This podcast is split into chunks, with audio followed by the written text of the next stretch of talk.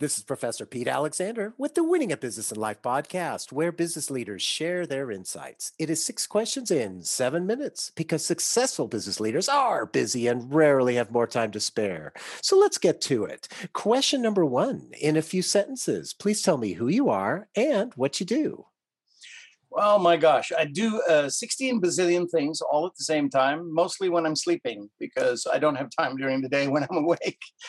Uh, but uh, I predominantly right now I focus on my writing, uh, film and television uh, creation, production, filming, acting, writing, directing, and producing. So my plate is always full. And I'm originally from Cape Town, South Africa. I've been in the United States for 30, oh gosh, 37 years now. So I'm an African Canadian American, something like that well, Andrew, it is an absolute pleasure to have you on the show. Question number two What is something that makes you smile and or laugh about working in your industry? You know, being uh, being on set when when there's 500 people running around, there's only three in front of the camera. I mean, the, the frenetic energy that takes place when you're actually producing is just uh, enjoyable. And even though you're working 12, sometimes 16 hour days, it goes by very very quickly especially if you enjoy what you're doing and and i absolutely love what i'm doing and people call me crazy but then again in this industry you got to be a little nuts because uh, sometimes the payoff is zero but the joy is is definitely worth the journey absolutely Mm, and I can hear the passion in your voice. I really enjoy that. Question number three I have a fictitious book with all the answers for business. What chapter would you think most companies should read?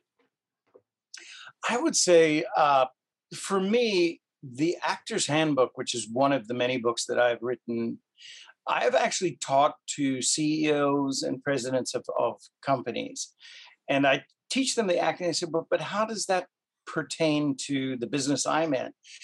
And what it does is it really explains the, and it dissects the psychology and the interest of, of how you come about uh, attaching yourself to people in general how do you dissect personalities? Because you have to understand the psychology how, of how each person operates and what they operate by. What is the basis of which they operate by so that you can communicate on their level? Like people say well you can communicate with presidents ceos and yet you can still walk out on the street and communicate with a homeless person. Well that's because i understand the the the psychological breakdown of what i believe is, from an acting standpoint is how I learned this was that each person has is driven by their emotion. That is the biggest driving force that they're driven by. We're not given a whole bunch of tools when we're born, mm-hmm. except emotion, and that's how we get our parents' attention. That's how we we get things uh, by emotion. We emote by making sounds, by making noises, because we don't know how to communicate at that point. We haven't uh, become a, a, social construct, a political construct, a, moral or religious, you know, thing. And those things are are taught to us as we grow older by the the family unit, the family nucleus, and by the people around us, you know, uncles, aunts, and the historical presence of our entire history as as a human being comes into play. So basically, we're run by emotion the, the social, political, and uh, moral and religious beliefs are then taught to us, and that enhances our ability to communicate and break down, you know, people as a whole. And for me, that is the most important thing, and that is the last. I'm it's almost the last page in the Actor's Handbook, which mm. is available on my website at a gift of the heart.com. And it, it explains that. Uh, just simply that anybody can can truly understand um, you know even a, even a child can understand that because really we are born without those tools. We are given those and those tools are all different depending on where we grew up what country we came from what language we spoke and what construct the family worked in during their lifetimes uh, going all the way back to great great grandparents and cousins and so and so uh, you know and so on Mm-hmm. Very insightful. I can I, I look forward to to looking more at that book for to, to find out more about that because it's quite interesting. Question number four: Other than the generic "work harder, have a great attitude, and care for customers," what advice or insight would you give to other business leaders? Oh, well, most most of us.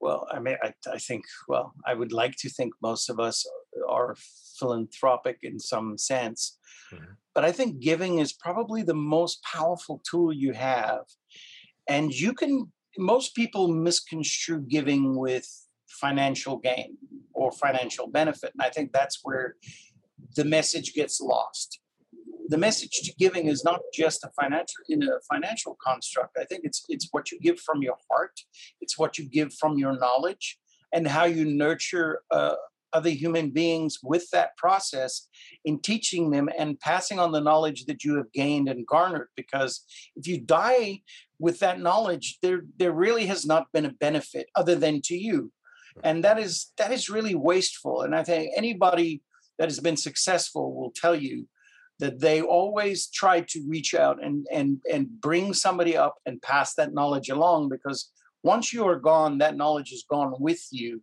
and then it, it serves absolutely no purpose and then we do not grow as as uh, as a you know as human beings. We do not grow we do not benefit and we do not progress to a better state of being so to speak hmm And I really like that too because it's not only just in in the business sense, it, it's on the personal sense too. Like for example, you know, when we have some of our elderly family members who pass away, and maybe we didn't hear from what what happened in the family tree way back when, that is lost once they're gone. Am, am I reading you right with that?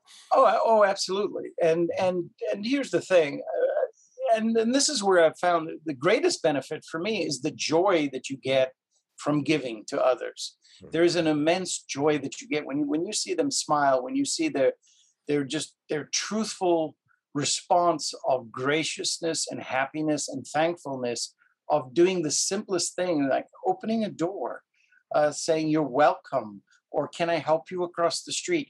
It may sound redundant in this day and age, but it really it isn't. It's a it's things that I think have been lost. I think chivalry has been lost to a certain extent and and anybody can have that chivalry you know you don't have to be a man woman animal or, or whatever. Just opening your heart and doing a kind thing or, or a gesture can make a person's whole day. You don't know what they're going through during that day and to see them go from a hunched over position or perhaps being depressed you don't know. And just that simple little act of kindness of giving and saying you know have a blessed day. Have a great day. I hope you really enjoy your day. Let me hold the door for you. Or you just hold the door and they say, thank you. You say, you're welcome. And the smile and the joy, uh, you know, it makes my hair stand up. Mm-hmm. And I, I love. I get a kick out of that. And I do too. It's it's just you know it's one of my favorite uh, uh, sayings is "Be the reason that someone smiles today," and uh, you know, and it really you know if you can pass that on as you're saying, it it really it, it's a real positive. And um, you know, for me, I I just make sure I don't uh, have an expectation. Like if you open the door for someone, I don't expect them to say thank you. Um, but you know when they do and most of them will it's it's like the cherry on top of the ice cream sundae. It, it is absolutely. It's uh you know it's well the, the latest ice cream i've fallen in love with is mint chocolate chip. So yeah that would be like putting a little extra cream on top of that when they say you know thank you and you go you're welcome. Just, you know they feel good you feel good and it's it's such a simple gesture. It doesn't mean you have to give them money Right. Uh, just the simplest thing can give you a lot of joy, and you can give someone else a lot of joy just by, you know, being human. You know, mm-hmm. maintaining that ability. Mm-hmm. Absolutely. I absolutely love that. Question number five What other business leader like yourself would you like to acknowledge and invite to be on my podcast?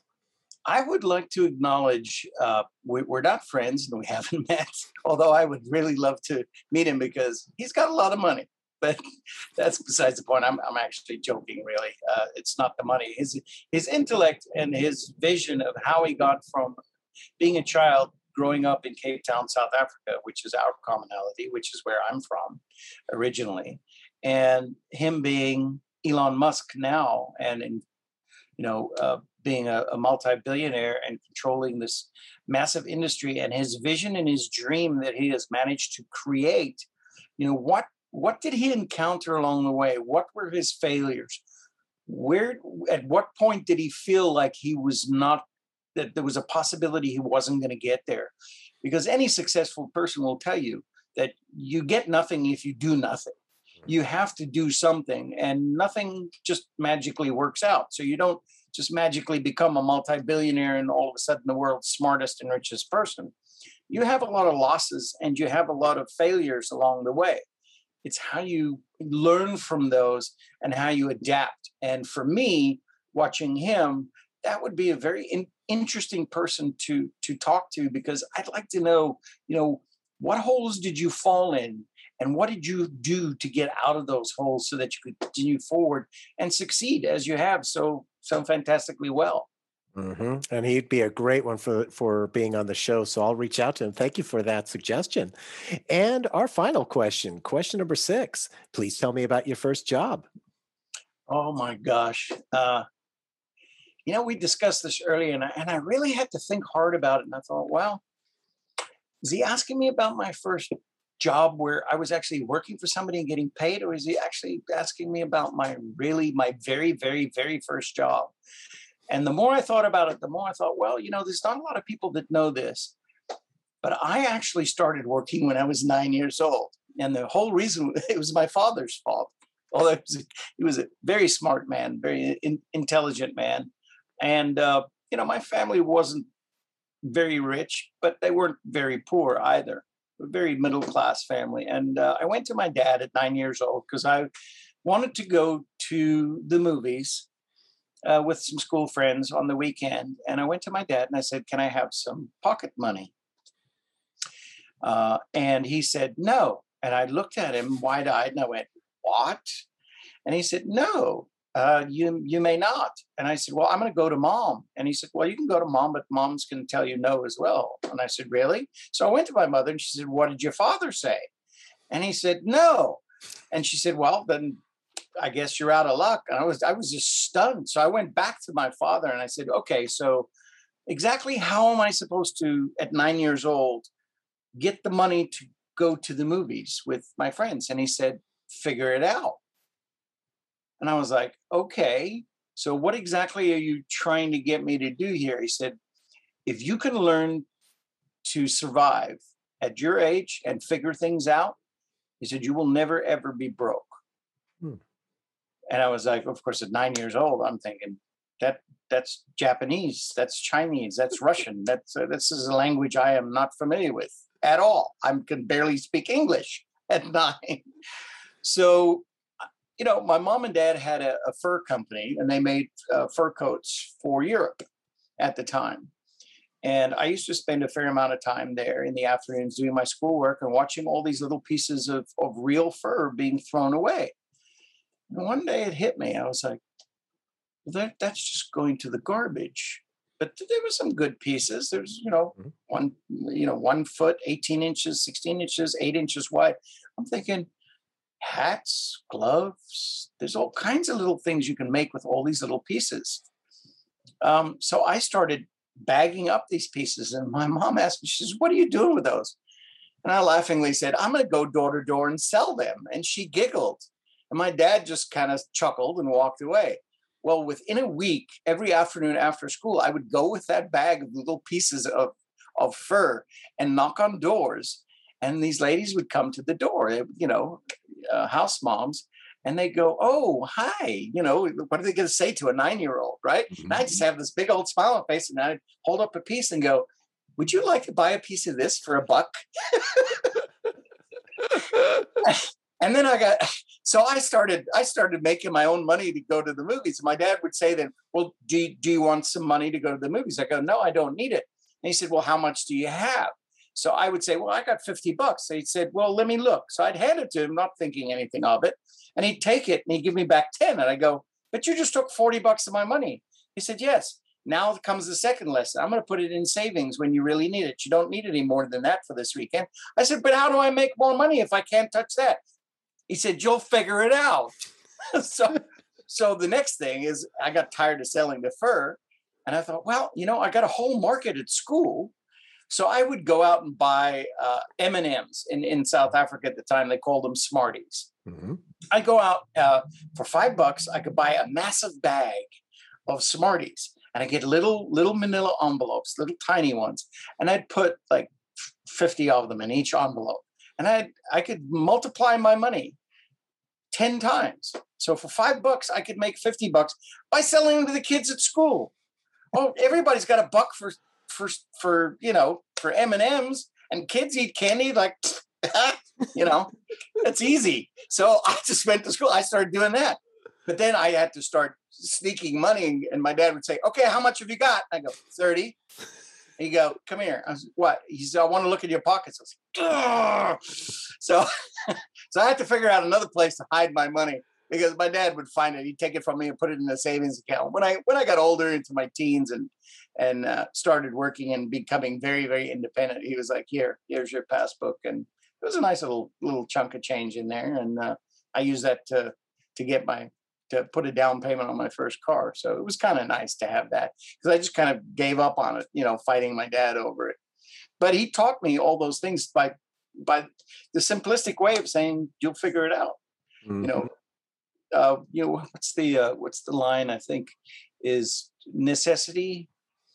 Um, gosh, I can't remember the rest of it but you know it you, you really go out to fulfill your dream because there's a necessity um, and it's just it's survival you, mm-hmm. you, you do it because you have to because there's no other way there's mm-hmm. nobody there to help you there's nobody to do anything for you so you figure it out. And that's I, I, guess that's what he taught me you know?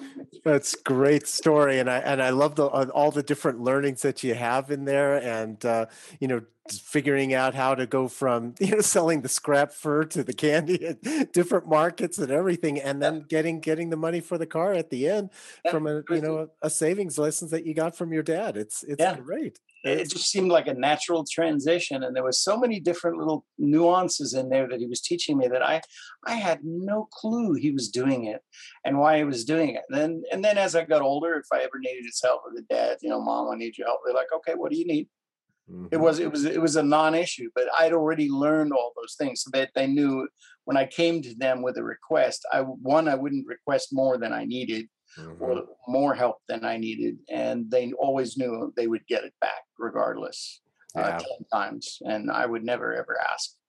You know, a- so they knew if I did open my mouth that that things were not easy at that moment. So it's a great lesson and good good for your parents for teaching you that. And Andrew, thank you so much for being on the show. How can people find you? Oh my gosh. Uh, best place to find me is at a gift of the giftoftheheart.com. It's a giftoftheheart.com. Some people say from, and I go, no, it's of. You know, I don't, I don't want to correct you, but it's of. Otherwise, you're going to go to some place. I have no idea. In Guatemala, probably. I don't know, but, but that's the place to go. There's, uh, you know, we sell gifts of the heart stuff. Uh, our whole mission is to help kids with cancer, families in need. We have a purpose behind our film, and the good news is, as of oh golly, two days ago is we are going to actually finally, after six years of hard work, we're going to actually be shooting the film, A Gift of the Heart, next year. So hopefully it'll be out for Christmas next year. That's our goal. Um, so I'm very excited about that. The book is out. There's other books there about A Gift of the Heart. It t- talks about our mission. It talks about the people we've spoken to and uh, we also have merchandise and all that money goes to you know is going to go all the net proceeds will go to kids with cancer and families in need. That's our that's our whole purpose behind that whole that whole project is giving which we discussed earlier. Mm-hmm. and that's really wonderful and congratulations on the upcoming film. I'm looking forward to seeing it myself. And this is professor pete alexander with the winning at business and life podcast. Find hundreds of previous episodes on your favorite podcast app. Thanks for listening